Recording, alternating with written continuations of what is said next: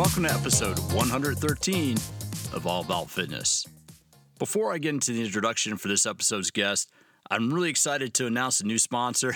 In fact, this sponsor is so new, I haven't had time to cut any uh, any any little commercials for them.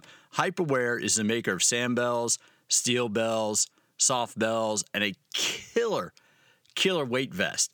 I've been a fan of these products for years, and I've had a good relationship with uh, Dirk and Jeff uh, of the company, and I've seen them at trade shows over the years. I'm a you know big fan. I use their products in group fitness classes I teach, and so when we sat down to talk about how we could work together, I was really uh, stoked that they were interested in, in being a sponsor. Dirk's been listening to All About Fitness, and they see what I'm doing, and, like I said, we've worked with them, and just so you know, I want to say this. I've been working in fitness a long time, and, and the thing I value the most in this business are my relationships and my reputation. I would never jeopardize either one of them to, to promote a product I did not believe in 100% or even 1000%. You know, I might say a product is good, but I'm not going to stand behind a product or I'm not going to stand behind an individual if I don't believe 100% in what that product can do or how that product can help you, or that that individual is going to do good work or is a trusted resource. So the guests I have on the show are people who I know are doing great stuff, or maybe I want to learn more about them, you know, learn more about what they're doing. Likewise, any product I'd be affiliated with, any product all about fitness would be affiliated with, is going to be one that I feel comfortable using for myself, for the fitness classes I teach, or the people I, you know, that I work with directly in my life. So I don't want you to think that uh, as I bring on sponsors and I'm working on getting a couple more sponsors, I am not looking at, at simply selling out and selling commercial space or ad space on this medium or this platform. I don't want to waste your time with that. But what I want you to understand is that anything I'd have, anything anybody I'd have as a sponsor on the show is going to be a product line or a product or something I firmly believe in. And I've been using Sandbells now for years. I first came across them when I did a review for them, where I worked at the American Council on Exercise. I'm a big fan of them. Hyperwear is the parent company. Sandbells, Steel Bells, the Vest, Soft Bells are all their products. All the information is going to be in the show notes. If you're interested in purchasing uh, one or making a purchase for yourself, I will have a discount code, and I'll have that for you in the outro of this show. Now, on to, to this episode. This is a really fun episode. In, in fact, this episode was such a killer conversation. I normally do a schedule. When I interview somebody, it's usually going to be about two to four weeks before. You know, that's my lead time. It's about a two to four week lead time from the interview to be getting it posted online. Well, when I sat down with Ryan or I caught up with Ryan, it really was such an awesome conversation. I kind of threw my my original schedule out the window. I threw my original schedule out the window and just wanted to get it cut right away. So Ryan and I just recently had this conversation, and I really I want to bring it to you because I think this is such important. This is such important information. I've known Ryan Glatt, this episode's guest, yeah, about maybe three or four years. We met a few years ago.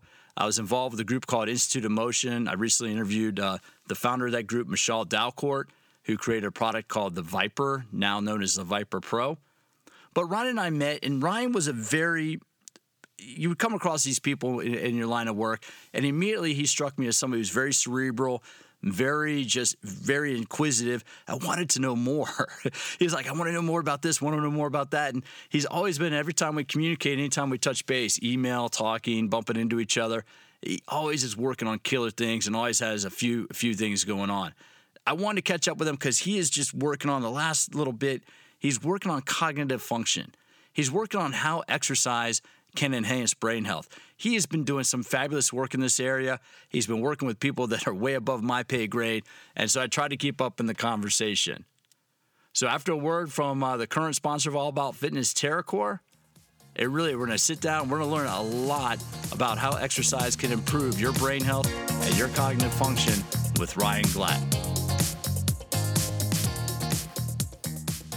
What is part bench, part balance trainer? part stability ball, part jump box, and all results.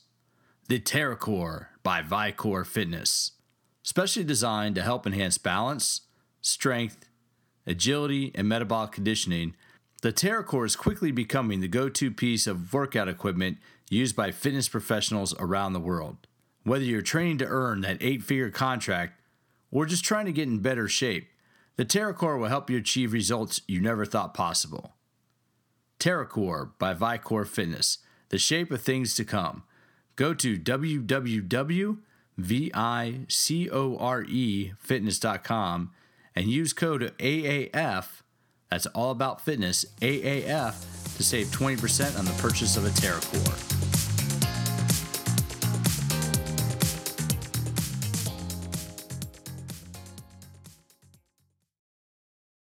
I'm Pete McCall, All About Fitness. I'm speaking today with Ryan Glatt.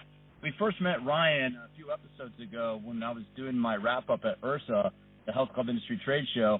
And this dude is doing such cool work. I wanted to circle back with him and have a more in depth conversation. So, Ryan, can you tell us a little bit about what you do and, and the area you're focused on? Sure, Pete. Thanks for having me. Um, my my area of focus is primarily health neuroscience through a fitness context, and so I started in the industry as a personal trainer and then became a body worker and then became a health coach. And I was doing a lot of good work with people in pain, helping people with behaviors that didn't serve them physically and mentally. But really, what I thought probably about eight years into my career was that there was not really a focus on brain health. While you know a healthy lifestyle and good exercise uh, can certainly help with the brain, as we know now, um, I didn't really see people having the goal of brain health, whether it be a psychological goal or a cognitive goal. And so I kind of wanted to use the tools we have as health and fitness professionals to study three years now and been trying to integrate that into my practice. And uh, essentially what I do now is I coach people on their brain health, and then I'm involved with various projects focused on getting people to integrate brain training with fitness. So uh, nobody ever, and I'll probably say this in the intro, so I'll be repeating myself, but nobody ever really walks into the gym like, you know, say I'm gonna get my brain swole today. I'm gonna get my brain training on. Let's, can you walk through a little bit about kind of some of the benefits that exercise has on cognitive function? Absolutely. So I just want to emphasize that even though I'll talk about specific ways to uh, get brain benefits from exercise and different things that you can do within your exercise, I just want to say that any modality of physical activity and exercise is going to be beneficial for the brain as long as it's not too stressful on the body or the brain. So basically, overtraining would be the only thing that would really be uh, a detriment to the brain because of too much cortisol or stress. But ultimately, whenever you work out, there's going to be a myriad of benefits on the brain and body. So if we look specifically at the brain, there's several things that happen. One of them is there's a positive release of neurotransmitters. That includes serotonin, dopamine, and norepinephrine, and they all have their own specific beneficial functions, and they're released in a way that is almost been compared to uh, taking drugs uh, in a beneficial fashion, uh, or even morphine in terms of the dulling sensation of pain just from moving. In addition, there's an increase of blood flow, uh, and there's also the creation of what's called angiogenesis, literally the creation of new blood vessels in the brain from working out. And then we have this this hot hot button term called neuroplasticity, and there is neuroplastic change associated with exercise through a mechanism primarily called neurogenesis, the creation of new neurons. And so that's that's ultimately a high level view of what's happening when you work out. And there's so many interesting modalities coming out uh, that are involved in the biohacking realm, whether it's neurofeedback or transcranial direct stimulation and everyone's really into this idea of hacking the brain. But if I put all those benefits on paper, I said, hey, this is a pill you could take, and that pill really is exercise, people would be really surprised. And so we really take exercise and fitness in terms of brain health for granted, but the benefits are very wide and large. Well, and I think listeners can really, I think listeners can relate to that, Ryan, because I'm sure we all have those those relatives, those older relatives, you know, whether they're parents or grandparents or whatever, that you, you know the ones that in your life are very active and they're sharp, they're engaged, they're they're they're just they're a lot of fun to be around. And then compared to maybe somebody about the same relative age who isn't that active and they're a little bit more depressed, a little bit more, for lack of a better word, crotchety. You know, and it's funny you talk about dopamine, serotonin. Isn't that kind of the component of the runner's high? So it's basically an exercise. You know, people talk about exercise addiction I had I had a woman on recently who wrote a book on exercise addiction, but can exercise really kind of create the same effects that some drugs do? Definitely, if it's in the right concentration and frequency, um, I think people approach these, this type of information with silver bullet perspective. So it definitely isn't a silver bullet, but you know, if you give someone a you know two to four week cycle of exercise where they're completely sedentary and they are depressed, there's a high likelihood they will improve their symptoms, as Dr. John Ratey proved in his book Spark. And so Dr. John Ratey was a psychiatrist that is a psychiatrist that would use exercise as his primary modality for mental health. And then that transferred into academic achievement, work performance, and productivity. And so, just from a mental health perspective, there's plenty that can be done. In fact, there's studies coming out now that uh, find you know populations of individuals with schizophrenia and use dance as an intervention to improve their symptoms. And so there's all sorts of targeted types of exercise modalities for different conditions. But overall, the, the emphasis is on physical activity and exercise being good for the brain and mind. And that's it's funny you say that because this is a conversation I've had. You know, my father's recently retired, but for years he was a therapist, um, and he was an addiction specialist. And oh, one of his and one of his components when he would take on a new client was, you know, he he wanted them to get into a 12-step program, and he wanted them to start exercising.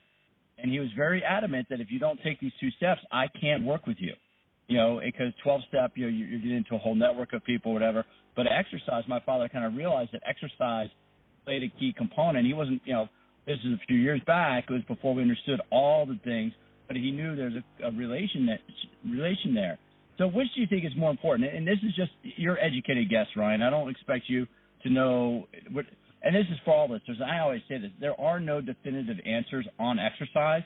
There's just what we observe through research and our educated guesses. So, right.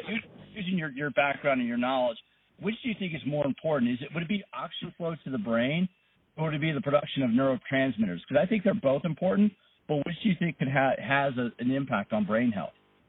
Yeah, if I could pick between the two, and of course, you know, we're an integrated biological system. It's very hard to be reductionist and separate them out. But if I was to pick one of the two, I'd say oxygen, simply because without oxygen, uh, we really don't have much at all. And so, in fact, without oxygen, especially in cases uh, post concussion, we have what's called apoptosis or the death of neuronal cells. And so hmm. without oxygen, there is no life. And so oxygen would definitely be the main critical factor, whereas, you know, neurotransmitters are probably within every animal, but if you look at our evolutionary history, neurotransmitter activity hasn't been as measured as brain size, uh, as dictated by blood flow and oxygen since they go hand in hand. So I definitely suggest that part of it. Um, and it's interesting because there's different types of brain imaging that look at blood flow and oxygenation, such as SPECT scans uh, or you know diffusion tensor imaging that looks at the way uh, water traveled around around an axon. And so, if you look at these different types of imaging, you'll actually see there's areas of the brain that are well oxygenated and areas of the brain that are not. Um, and when I mean oxygen, I mean blood blood flow perfusion. And since they go hand in hand, it's really important to see where there's blood flow in the brain and where there's not blood flow in the brain. And when you can see that, you also see that there's specific areas that aren't getting that. And if we take the research on what we understand about different modalities of exercise, whether it's resistance training, aerobic training, Tai Chi or martial arts, sports skill training, mindful movement, and you can find that each of these areas have an emphasis on different parts of the brain, we can be very targeted about what we're doing and why. You know, and that's it's funny here because all the stuff I like the way you said we're an integrated system, and that's that's very that's always been a common theme through these podcasts is you can't isolate out one muscle. I mean, and you know that. I mean, we can't isolate one muscle through exercise. So it's interesting that that you know we can't really isolate out one system of the body through exercise. Some systems will do more work than others, but you know everything plays a role. Do you is there a type of exercise that that's better for brain health, or which types of exercise exercise should people be doing, or what what should people be doing if they want to you know improve cognitive function, especially as they you know no, nobody's getting younger, especially as we get a little bit older. Right. So when it comes to cognitive decline, uh, there's this term called cognitive reserve. It's almost like that curve of physical decline, where you start with a high physical capacity, and over the life lifespan, there's this downward curve, and that curve can be slowed uh, or kind of altered through physical exercise. And there's a very much the same uh, mechanism that occurs with cognition. You start on this curve, and as you decline, so does your cognitive reserve. And exercise can improve cognitive reserve. It can slow cognitive decline. And so ultimately, we're looking at once again, my disclaimer is any sort of physical activity or exercise that can help improve or improve cognitive reserve or slow cognitive decline. so most of the research, uh, both in animal models and in human models, has been done on aerobic capacities.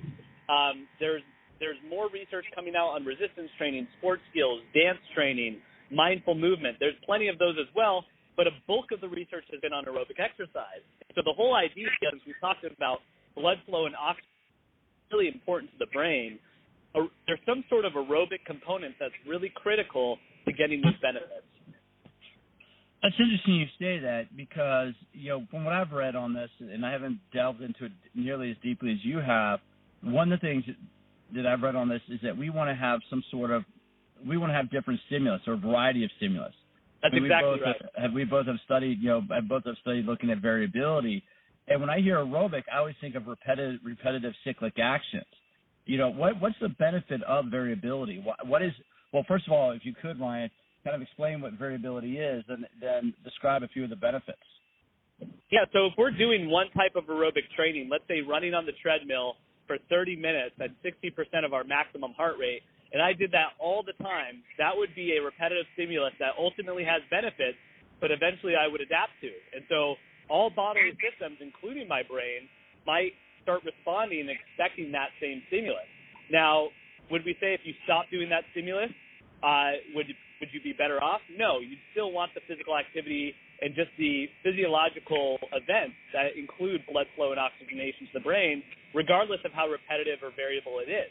But let's say we have the affordance of having variability within our workouts, and variability being defined as a way to have a bunch of different multiple inputs, either through modalities or tweaking existing modalities within our workout or health routine.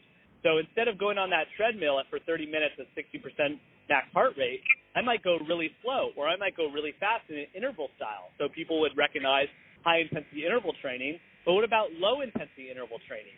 And if we were doing steady state training where I'm going at the same pace for an hour while I'm on a run outside and it's really high intensity, what about doing it at a low intensity? And so I got to uh, shout out to Institute of Motion. I know you had Michol Dalcourt on the podcast recently, but they have a great way of figuring out structured variability, especially for metabolic health. And so there's high intensity and low intensity, and then there's steady state and interval training. And we want to get at least one of those in our weekly exercise routine. And so there's various examples of that. Um, but ultimately, if you have the high intensity end of steady state training and interval training, you also want to have the low intensity end, those long walks, those uh, household or gardening activities. While you're getting some sort of lower intensity uh, inputs, there's still a lot of blood flow occurring, oxygenation occurring, and the brain loves variability. And what I mean by variability is there's also these novel inputs. It's a new input. And so you might hear that variety is the spice of life or you know, novelty creates happiness because it's a new thing that you're always adapting to. And ultimately, in the research, the number one predictor of brain health is continued learning throughout the lifespan. But when I say learning, people think learning a language or being in college classes.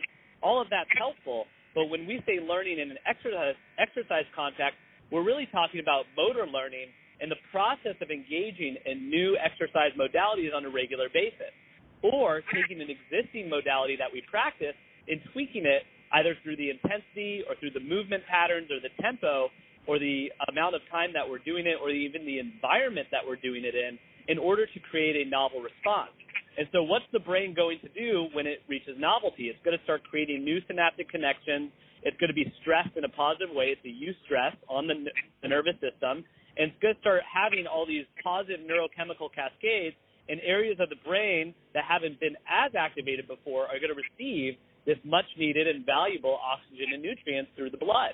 And so ultimately what we're looking for is to integrate novel stimulus into our exercise routine, and that's the purpose that variability serves in terms of brain health. Dude, you you just did you did a phenomenal job, Ryan, of breaking that down. And for listeners, you know that's worth like pausing and playing back because you really but I'm curious, and this is the way I've described it. I mean, for years I've described variability as, you know, how often have you driven home from work and you're pulling into your driveway and you don't really remember the, the you know, you don't really remember the trip home. You know, That's right. Yeah. This, there's if, this, if, go ahead. There's this automaticity to it, and so uh, just a quick little neuroanatomy lesson.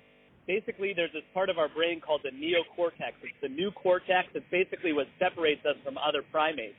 And it's responsible for thinking, planning, organization, working memory, all the things that allow you to interact with the world as a human and get through your day to day through society.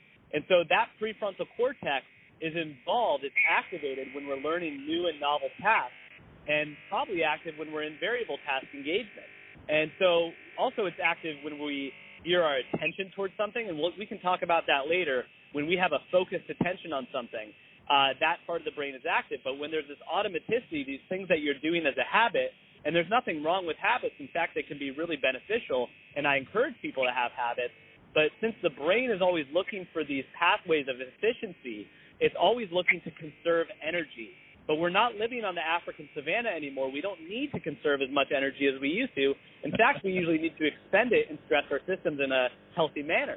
And so ultimately, we want to create novel situations so that we're not entering this automaticity. And there's parts of the brain, like the basal ganglia, responsible for habit creation that take over activity a little bit more when that automaticity is there. And so we almost stop using our prefrontal cortex as much in tasks that are associated with automaticity or something expected. And so the way to get that prefrontal cortex active would be to give you novel tasks, create some sort of unexpected environment, and allow this organization of self exploration and behavior, or as Michol would call it, self organization, where we're actually kind of, if, if I put you in a forest and you start exploring that forest, that's a lot of novelty in your self organizing and exploring that environment.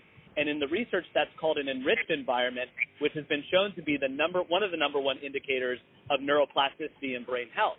And so, if we look at it from that biological perspective, it's really important to incorporate novelty. And while you want to have some aspect of automaticity in your life, because too much novelty would just be chaotic, you want some sort of structured variability in order to have the the most brain health. You know, that's interesting, Ryan. I don't how much have you listened to many episodes of my podcast? If you haven't, I'm completely fine with that. I have. have you yeah. listened? All right, so you're you're saying this in the most recent episode I posted, episode 111, is with a guy named Dan Staton, who's a bow hunter, who right. talks about you know he has a blog and a podcast called Elk Shape, which is literally fitness for bow hunting elk. Yeah. And you're you're saying this because when you look at archery, and I'm just thinking about this because you're using the example of the African savannah and this was the interesting thing talking talking to Dan. I didn't grow up in a hunting family. You know, to, I don't have really an opinion of hunters. My opinion of hunters are people who maybe ride around on four wheelers and shoot things. Yeah. So to hear somebody walk through not only the mental gymnastics but the physical gymnastics of something like bow hunting was really kind of you know educational for me. Because yeah. Like, okay, I, I get that because you're if you're hiking through the woods, you're in a very novel, you know, stimulus-rich environment.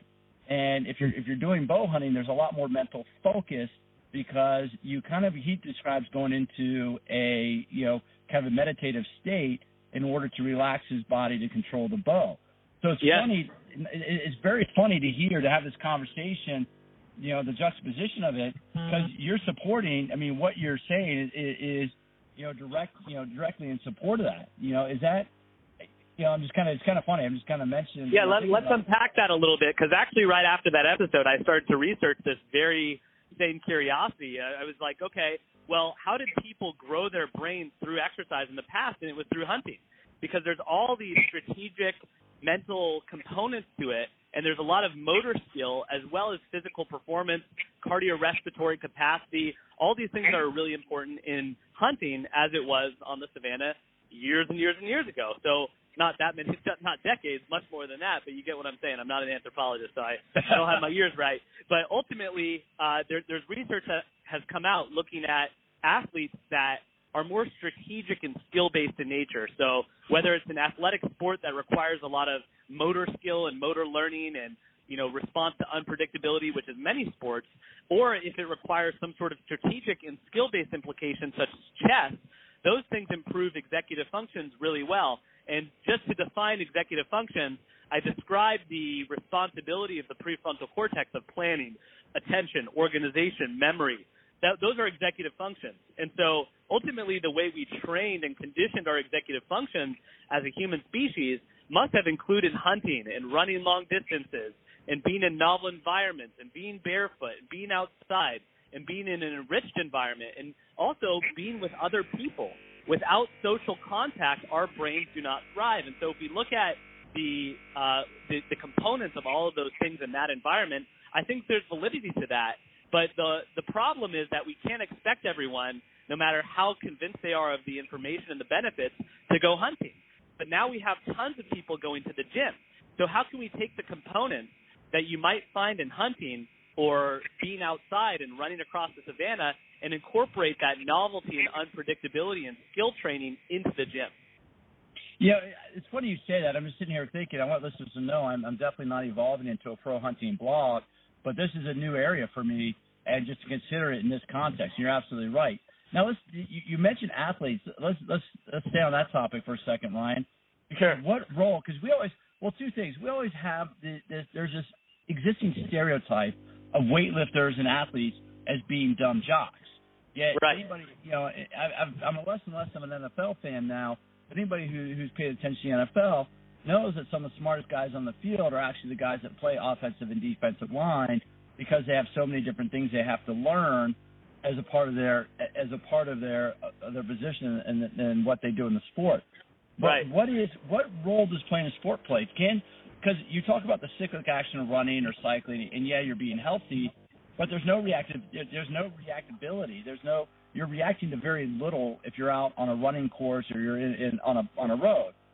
You're reacting right. to a little bit more on a road if you're on a bike. But what role does does that kind of does playing a sport like basketball or soccer or rugby?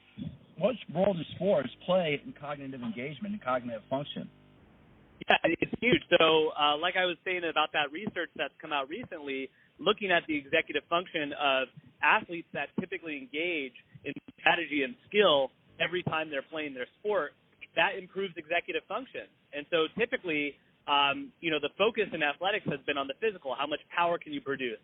What's your maximum bench? Can you complete this speed, agility, and quickness drill as fast as possible? What's your time on that? But there's really not many people that look at executive function. Now we have sports psychologists, uh, but I'm not talking so much about the psychology. I'm talking about the hardware and the software of the brain that allows for all of those executive functions. And so when we think about that, there's a lot of that involved in sports, and different sports require different things. Uh, they require different visual skills. They require different mental skills. And based on the sport that you're going to have, there's going to be an emphasis on various aspects of that. And so, really, what what sports do is there's a motor learning component usually you have to learn how to react to or manage some sort of ball or tool. And so that novel uh, manipulation of a tool and the skillful manipulation of the tool is extremely beneficial. Now, most professional athletes have overlearned. And when I say overlearn, they have this automaticity to using a baseball bat, to throwing a football. Whereas if you gave one of those to me, I would have to learn. And so what's interesting is there's this whole neural rewiring process and positive release of neurochemicals occurring while I'm learning that skill. So that phase of motor learning involves a lot of change in the brain, usually positive change. So you hear about, well, if you want to learn a skill and grow your brain, learn something new, go go try juggling and learn juggling. Well, a more a more practical application is go learn a sports skill. And I'm not an athletic type. I played tennis in college, in high school, but I wasn't very good. Uh, but it's really only one of the sports skills that I learned. And so uh, now I'm trying to invest in learning sports skills, not to be good at the sport, which is usually the goal, but for the brain benefit of learning a novel skill that involves motor manip- like motor skill training as well as object manipulation. And so there's that component of uh, athletics, but there's also the strategic component where you're reacting to other people, other objects and tools and balls. There's unpredictable stimuli. There's a strategy that you have to remember to execute. You have to have all these visual inputs and manage all of them. There's all these executive tasks occurring. Now, like I said, when the overlearning occurs, I don't necessarily think that there's a continued brain benefit because you've just gotten really, really efficient at using that neural pathway. Um, in addition, in athletics, sometimes you're using those executive functions to a detriment, meaning mental fatigue. And so if I had my choice, I would learn the sports skill not to be good at the sport, and I would engage in sports for brain health, but not to be good at the sport, if that makes sense. Because being good at the sport eventually leads to some aspects of injury or mental or physical fatigue or overtraining, and that usually subtracts the benefits that ultimately it would have. Now, you'll you'll look at professional athletes get concussion, or you'll look at them be so fatigued or burnt out, or after they stop playing sports, most of this is their identity. This is what they know, and they become depressed. And so a lot of that's all too common. So I don't want to say professional athletics not, but there's so many things that we can learn from athletics and integrate into our brain health routine. Well, you know, it's funny you say that because I'm, I want to come back to concussions in a second. Because um, in the last few years, I want to give you know a big virtual hug out, and I'm not an Alabama fan by any stretch of the imagination, but I want to give a big virtual hug out to Nick Saban, the head coach of Alabama, because he talked maybe three, four years ago, Ryan, about the, Alabama's recruiting athletes. They're not recruiting in one sport football players, but they're looking and they're trying to get out and recruit athletes. And who is it? Chris Hogan, who is a receiver for New England, actually played lacrosse in college. And oh, wow. football was kind of something else that he did. And that's one thing, you know, I've had that conversation with, with Coach Mike Boyle and with one or two other people that, that are specialists in youth conditioning. And their message to parents is do not specialize your kids should not specialize until they're maybe 15 or 16 years old. Meaning That's variability younger, right there.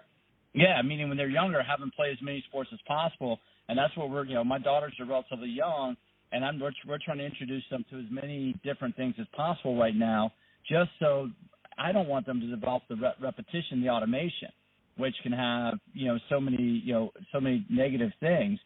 Right. Do you think that's do you think that's healthier do you think that would help kids like perform better if kids played different sports as opposed to just playing only soccer or only baseball? 100%. I think that's uh, really well known, and I love that it's getting more popular into the mainstream. Is having a variety of different sports skills, and if we look at the principles of healthy long-term athletic development or LTAD, it's crucial to have those that variability. And a, a really, really smart guy, probably one of the smartest guys in this space, is Milo Bryant, who created the Titleist Performance Institute's junior program, and now he's creating something called Clay, um, where he's basically teaching health, fitness, and sports sports professionals and parents how to go from zero to 20 in all the phases of long-term athletic development that are necessary to train. And so I'm really looking forward to learning from him more as he gets this stuff out there because ultimately there's reflexes, there's games, there's cognitive skills, psychological skills, physical skills that need to be developed. And not only do they need to be developed, but at the right times and in the right variable fashion. And so we need to get that stuff right. Um, I believe there's a Canadian organization called Sport for, Sport for Life. Um, I think their website sportforlife.ca that has a lot of great information for parents on long-term athletic development and a lot of these stages of development, both cognitive and physical, that I'm mentioning. But ultimately, it's variability as kids are growing up. Now, there's components of that that are easy to implement as a principle, and there's components of that need to be specific given where your kid at your your kid is at at the point of their life. And so, this is a really interesting topic, but ultimately, we'll go back to variability. Yeah. You know, and that's and, and that's funny. So with variability, to kind of step forward and, and put it back into into our context, variability means kind of doing different things. You know, I've talked with different people about periodization. You know, putting different stimulus on the body could variability mean be as simple as maybe instead of doing weights for two or three months, you do TRX, or maybe you know you you start learning how to use a medicine ball, or you start learning how to use other equipment. Would just changing the equipment you use in the gym add a, a, a component of variability that would provide benefits, Ryan? That's exactly right. And ultimately, when you pick up a new object, let's say you go from dumbbells to medicine ball to ViPR, there's definitely going to be some motor learning where there's this almost frustration phase, this learning phase. They're moving a bit slow. You're a little awkward with the tool. That learning process, the point up to which you can almost automatically use that tool well, that motor learning process is the benefit. Don't fret at that frustrating cycle of learning because that's where you're getting all of these positive neurochemicals.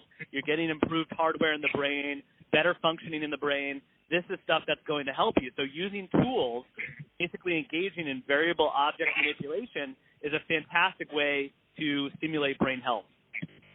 You know, and that's funny that you say that because there are certain times where you know when I go work out, you know I might be a little run down, might be coming back from a trip, or just might might be running around. My goal for the day is movement, is like low intensity movement, and, you know we both have the same sort of education sure. approach where I'm not trying to crush myself And you mentioned earlier like the benefits of, of low intensity steady state.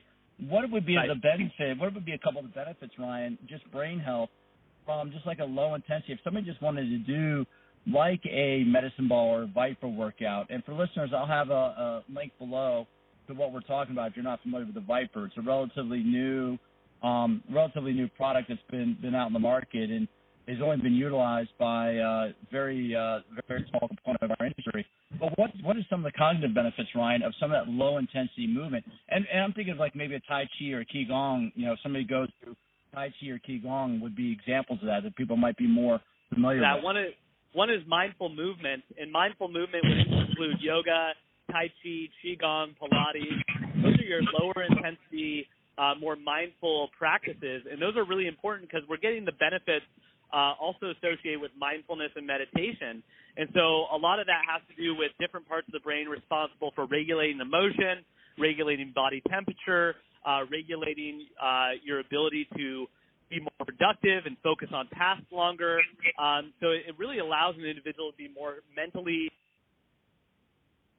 And, and so those movements are really good for that. And also, people that do those movements, more mindful movements, have been measured to have better blood pressure, which cardiovascular health directly relates to brain health, and in addition, just a better quality of life. And so also there's a lot of motor learning to these martial arts style mindful movement practices and those are really important to integrate and sometimes I'll integrate that into my workout not as a whole single workout uh, which I, I will do that I'll go for an hour of Tai Chi or Qigong class but really I'll integrate maybe 10 minutes at the end of my workout as a cool down to get those now when we go to the other component to your question which is this lower intensity steady state exercise that's not just mindful it's just lower intensity looking at the benefits of regulating your autonomic nervous system. You're, you're breaking up on me there, uh, Ryan. Can you go back and, and take over from start over from uh, autonomic nervous system? Looking at steady state training that's at a low intensity, we're really looking at having components of autonomic nervous system regulation. And when we have autonomic nervous system regulation, what we're looking at is giving the nervous system a break from really stressful, high intensity inputs and letting it adapt with lower intensity inputs while still staying active and getting oxygen and blood flow to the brain. And that's and that and people don't realize because I think you know especially the last few years, um, Ryan, we've had this like mindset of just all high intensity everything. And yes, high intensity can provide some benefits, but as you're demonstrating, low intensity exercise and just movement can provide some benefits. Now, I also want to ask, you know ask this question because I used to work for a chain of health clubs in Washington D.C. and I right. would rotate between three or four health clubs during the day, depending on the day of the week and what whether I was training clients or teaching classes. And sometimes I liked working out in different clubs at different times for various reasons.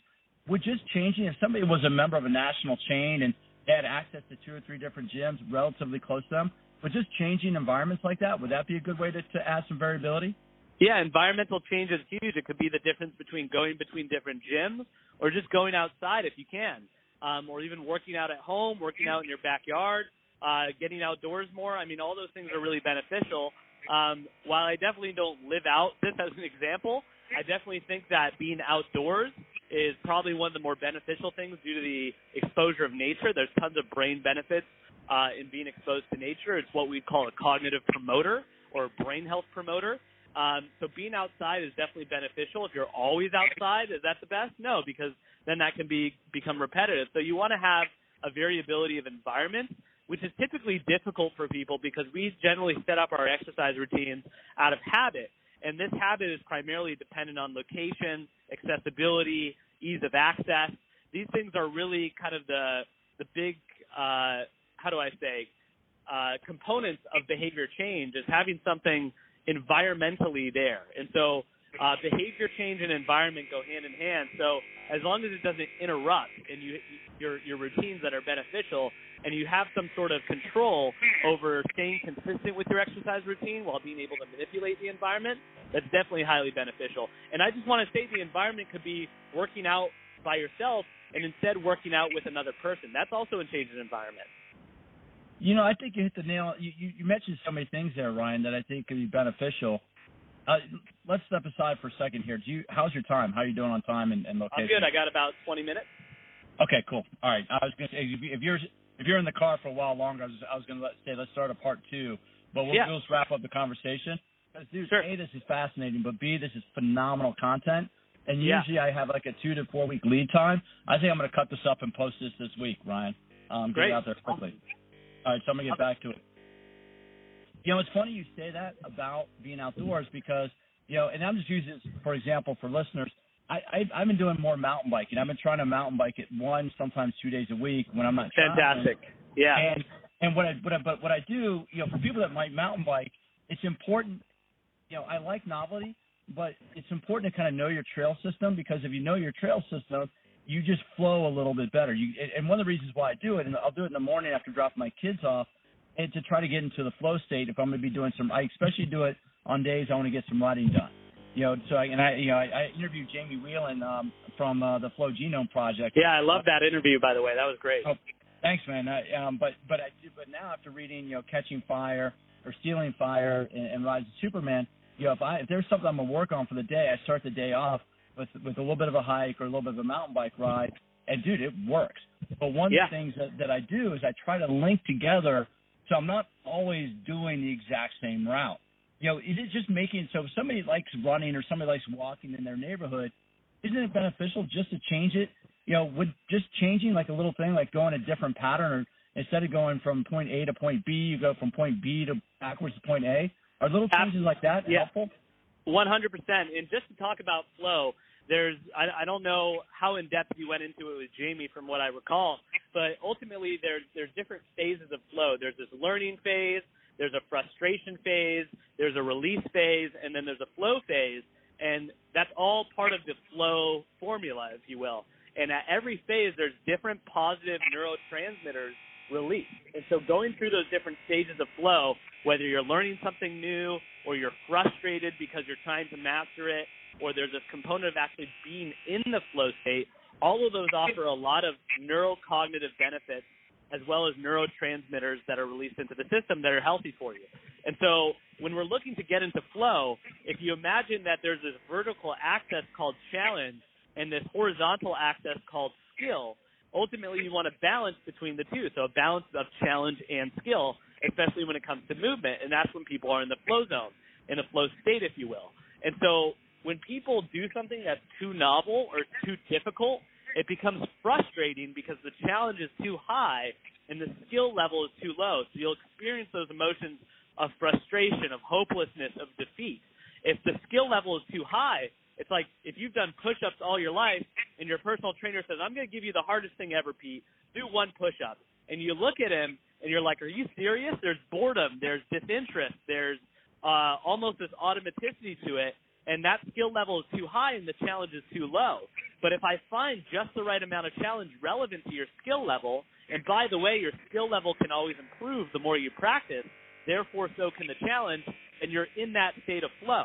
And so, Pete, using your example, if you like to go mountain biking, in which there's a lot of cognitive stimulation involved, I mean, it's a great, great activity to do for brain health. Don't get me wrong. As long as you're being preventative of any uh, head trauma, by all means, go for it. And so, when, when it comes to that example that you were using, if I gave you a really advanced course your first week, you'd probably have that phase of frustration and feeling defeated. Am I right? Yeah, no, absolutely. And so that wouldn't you probably say, well, screw mountain biking, I'm done if that was your only option. Now, if I gave you a kiddie trail, it's like the trail that I would probably use when I'm learning, and you're like, screw this, I'm bored, I'm not going to do this anymore. You'd also probably leave mountain biking, or you wouldn't do as much, or you'd be disinterested.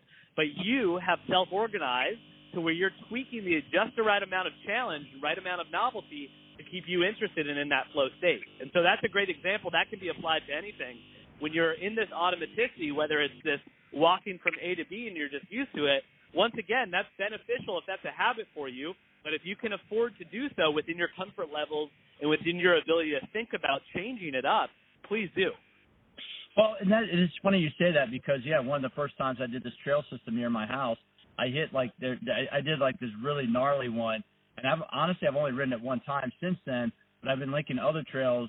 To, I've been linking the other ones together, building up my skills to go back down because there are a couple really like three to five foot drops that that you have ways around, but I want to be able sure. to take the drops. But to get out of that, you know, in, in, for listeners, I use mountain biking as an example, but anything could obstacle course, you know, Ryan, obstacle course racing like Spartan and Tough Mudder have been a big trend lately. Is there a cognitive, you know, brain health component to doing those type of obstacle course races? Yeah, absolutely. I'd say there's that unpredictability factor, there's that play factor, there's the self-organizing factor where you get to kind of pick your own route and how you go about those things. There's also this self-regulation ability where no one's telling you to be a certain time unless you're competitive, and so there's definitely a lot of cognitive skill associated with that. Um, but there is this inverse relationship between cognitive load and physical load. And so a really high physical task, ultimately you're going to have slightly less cognitive load. And when I say cognitive load, like a really high cognitive load is like taking a test. And so you're not going to take a test while you're doing an OCR, right? Uh, you're probably going to take a test while you're seated and there's no movement.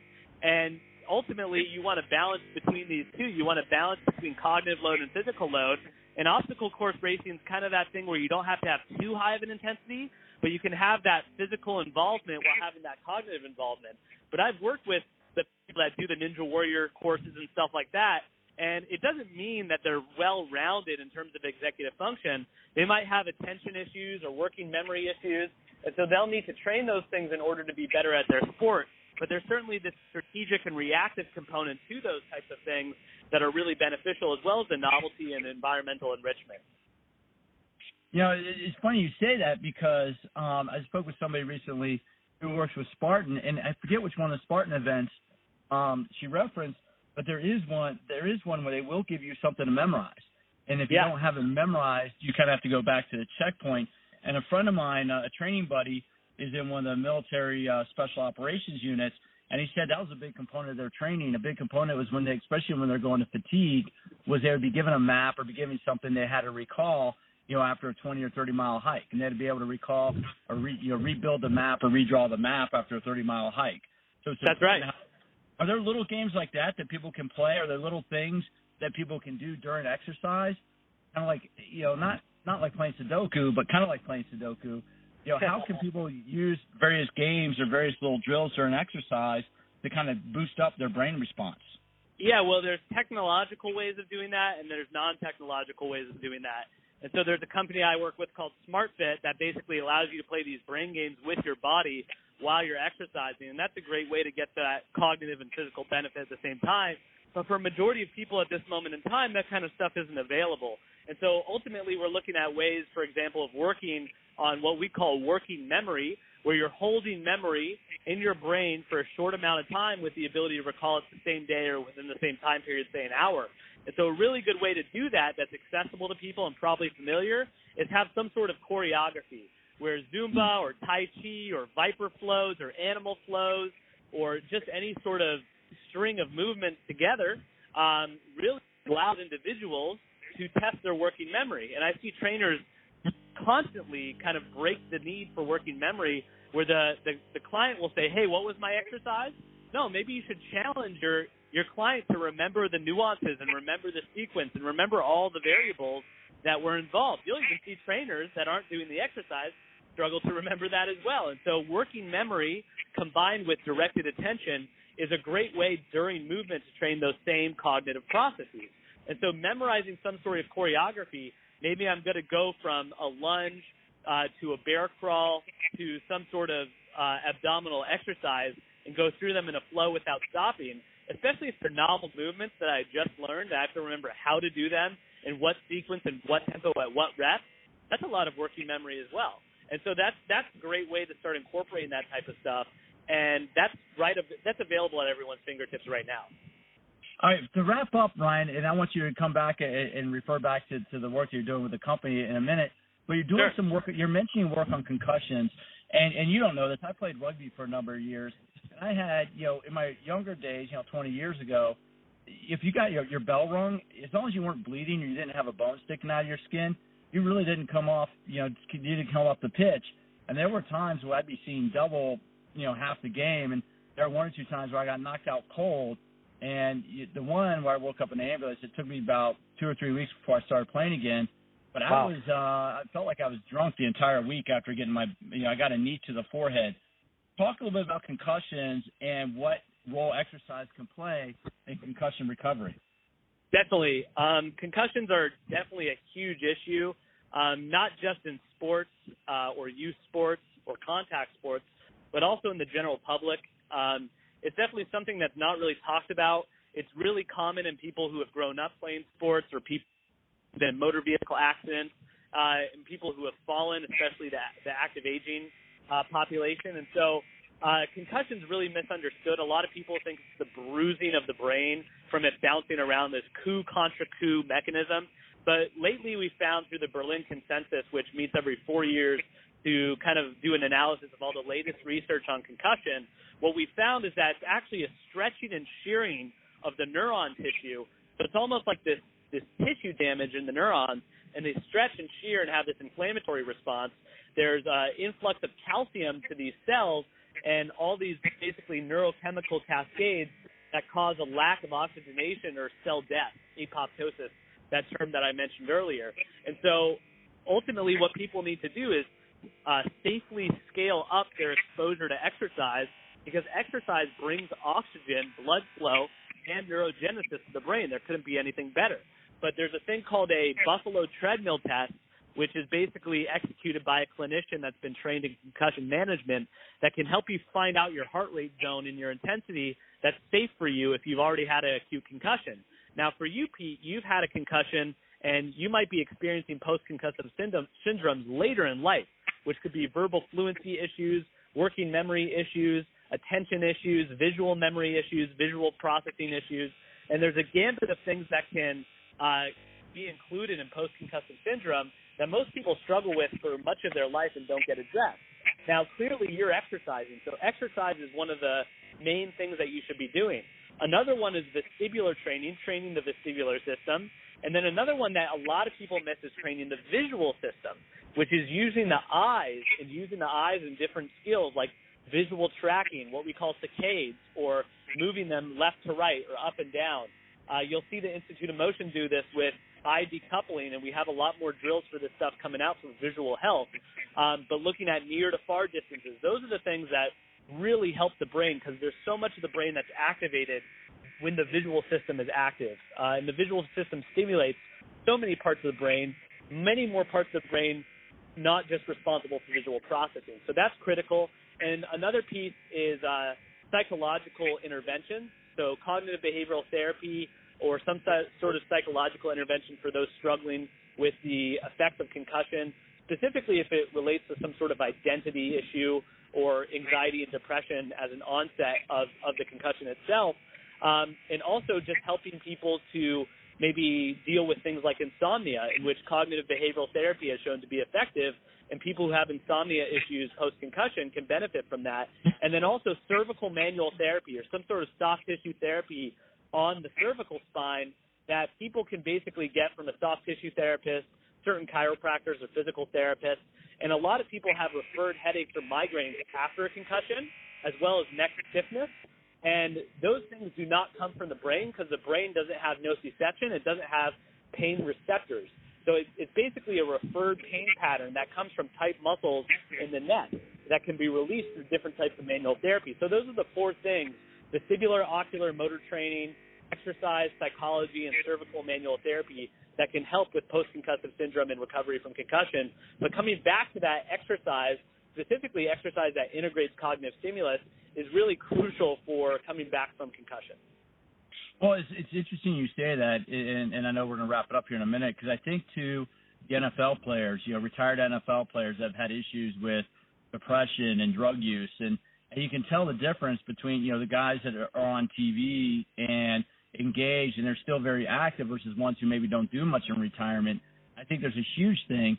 You know, if from my example, Ryan, you know, I have, you know, have dealt with the depression issues over the years. And it's, you know, the times when things have gotten in my way and I haven't been able to work out regularly when that kind of flares up. And that's another reason why I also I don't drink alcohol because if I drink alcohol, man, you talk about, you know, depression kicking off, man, that that totally will will send that monkey, you know, screaming around. And, and so I really it's been in this you, you, visual training. I read a book years ago on visual training and have you know incorporated that into some of my you know exercises. You know, in terms of depth. If I'm doing an active, if I'm recovering between sets, I'll look at like try to shift between different the depth of different vi- things in my vision field, and that really ties in because when I'm mountain biking, especially here in Southern California, I need to be able to see rattlesnakes. I've actually almost rolled over rattlesnakes before, and oh, so wow. that's one that's one of the most challenging visual things I do.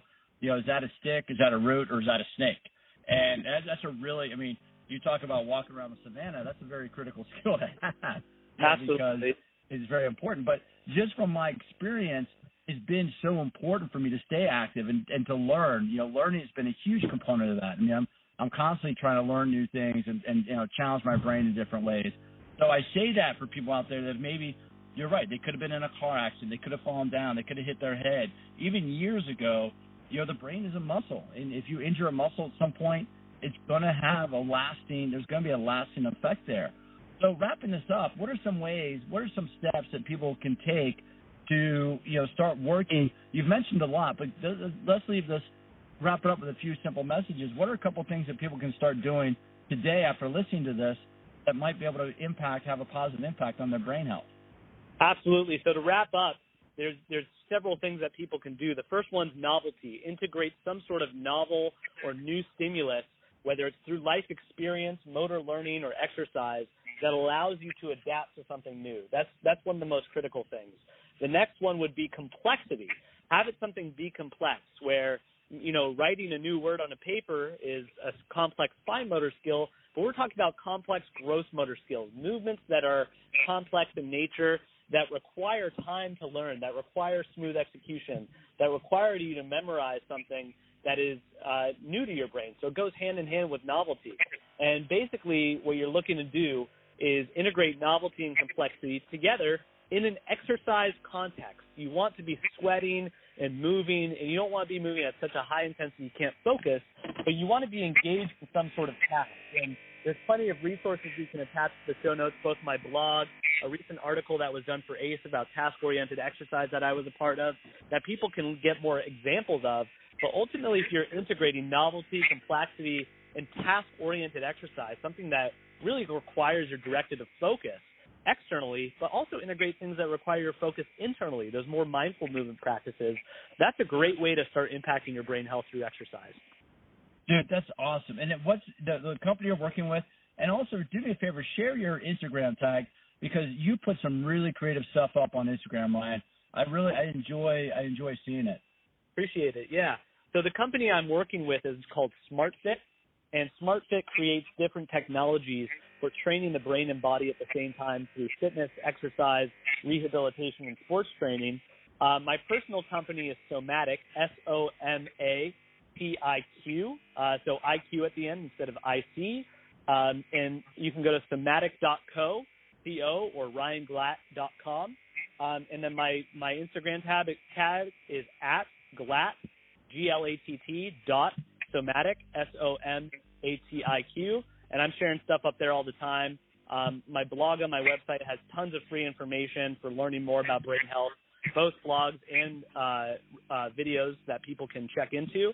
If you're a health professional, we have some really cool stuff coming out, both in brain health, combining exercise with cognitive stimulus, as well as uh, kind of getting educated as a health professional to work with people with concussion using exercise and other lifestyle modifications as interventions. And so we're really looking to create the ecosystem of brain health uh, while I'm working with these other partners, both in education technology, because it's certainly needed. Uh, I mean, Pete, the, the cost of dementia alone is going to be $2 trillion annually um, by 2030. It's going to be ridiculous. So I think it's, it's really um, growing fast, the amount of cognitive issues, whether it's dementia or concussion. And ultimately, it, it, it's going to be on the, the shoulders of the health and fitness professional, the health and fitness industry, to join hands with scientists, researchers, and education and technology to really solve for this issue that's a problem. Ryan, I really, man, you're rocking it, dude, and I, could talk to you for hours. So we're definitely, I'll definitely schedule another conversation. I mean, in the, in the time we've known each other, I know we haven't stayed in close contact, but I really, you are one of the guys who really, I think, you know, we're going to be seeing a lot from in the coming years. So I want to thank you for your time. And, uh, dude, you're doing awesome work. Keep it up, buddy. Thanks, Pete. Really grateful for you. First, before I go into the wrap up for this conversation, If you're interested in ordering Hyperwear products, a Sandbell or a vest, I just let you know they have a strong relationship with CrossFit. They provided uh, Sandbells and they provided vests for many of the CrossFit company for many of the CrossFit competitions.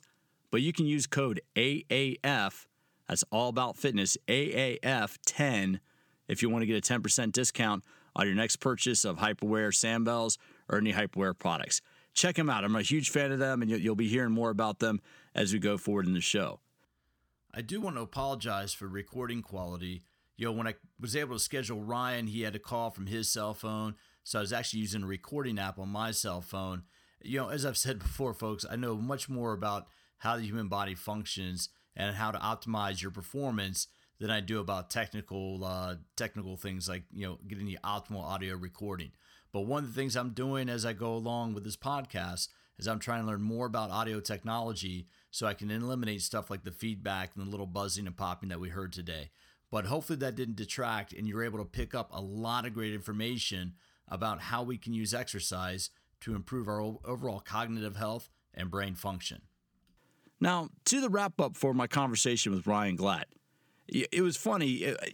Number one, I'm on, I'm incredibly honored when somebody uh, when I speak with a guest and they indicate they've been listening to the show, and and we were having this conversation.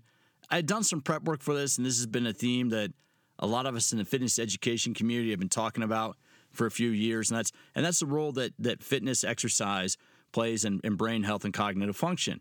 But in this conversation, you know, Ryan mentioned a couple things as you heard about the role that hunting might play and just overall brain health. And think about that. You know, years ago, we didn't just you know swipe something on our phone or pick up a phone you know pick up the phone and call and think about that we've gone from dialing picking up the phone and dialing seven digits and ordering food to now we just push a few buttons and we can order food you know a few hundred years ago we had to walk we had to go out and we had to get our own food whether we grew it you know grew it in our pasture whether we grew it in the garden it took calories it took a lot of calories to get the calories we need to survive. You know, humans, we're a very self sustaining organism. We can create our own food, we can, you know, make our own materials. There's a lot of stuff we can do.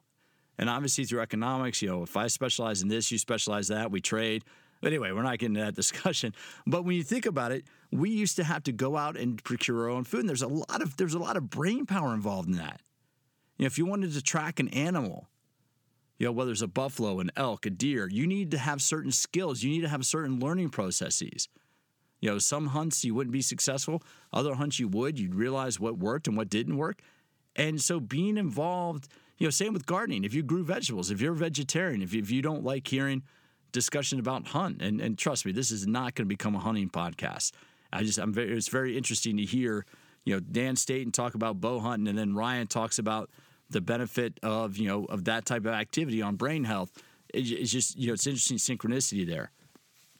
But if you're a gardener if vegetables are your form you have to it's going to take a lot of brain power to figure out what growing what, what growing methods can produce the highest yield of your crop you can't just throw a bunch of seeds in the ground and boom poof overnight you get the vegetables you need there's certain processes so growing our own food procuring our own food harvesting our own nutrition revolved a certain involved a certain amount of brain power. There's also a certain amount of physical fitness. if you haven't done any yard work or gardening in a while, trust me, it's a great core, hip, and back workout. It's a great way to get some exercise outside, to be in a different environment, to do some yard work. If you haven't gone hunting, I've never gone hunting, so I don't know. You know, going hunting, hiking five, six, ten miles, humping all your gear it's a tremendous workout. So there's a very relevant, you know, conversation to be had about the fitness benefits of that. But hopefully you got a little bit of insight today from Ryan about the role that exercise plays in brain health. And obviously since since the, my target audience with this podcast are for those of us fitness freaks over the age of 35, you know, I'm coming up on 46 right now. Yeah, I'm going to be having Ryan back a few times. He, as you can tell, I enjoy talking to this young man. He's been, he's very energetic, very engaged. He's always come up with new things. He's such a really he's going to be somebody that, that I really think we're to see a lot more of in the coming years. So I'm really stoked to have him on. Uh, hopefully, you know, you're learning from him the first time, but I guarantee you that we'll be seeing and hearing a lot for, more from Mr. Glatt in the coming years. But think about what you can do in your workouts Yes, we want strong muscles. Yes, we want to be fit. Yes, we want to burn fat. Blah, blah, blah. As you know, I'm tired of all that. But think about what we could be doing in our own workouts to train our brain, improve cognitive function. Is that using a different piece of equipment? Is that taking a different class? Learning to use your body in a different way. If you've seen people doing yoga and kind of scoffed at it, trust me, yoga is not easy, and learning how to move your body in those positions and holding those positions can be very challenging. Learning a martial art or learning a practice like Tai Chi, where you have to have conscious movement, is going to provide benefits, you know, for cognitive function that may supersede any any other type of exercise benefits. You know, as we get older, folks, you know, we have to look at ways we can do things. You can play puzzles if you're on the airplane. You can play Sudoku. You can do crosswords. You can do a lot of reading. You can do listening. You can listen to podcasts, and learn new things. Play with different types of exercise. You know, get out and do different things. All these aren't just for, you know, health is a multifaceted approach. Health isn't just about size or isn't just about exercise. It's a little bit about everything. Health also involves community. You know, if you always exercise by yourself, try group fitness for a little while. Get to know other people in the gym who might be in the gym at the same time as you. You know, enhance your real life social network. All these things add up, folks. It's not just, you know, this or that or one piece of information, one piece or another. One thing that Ryan, you know, said that really rings true is we are just a multifaceted organism.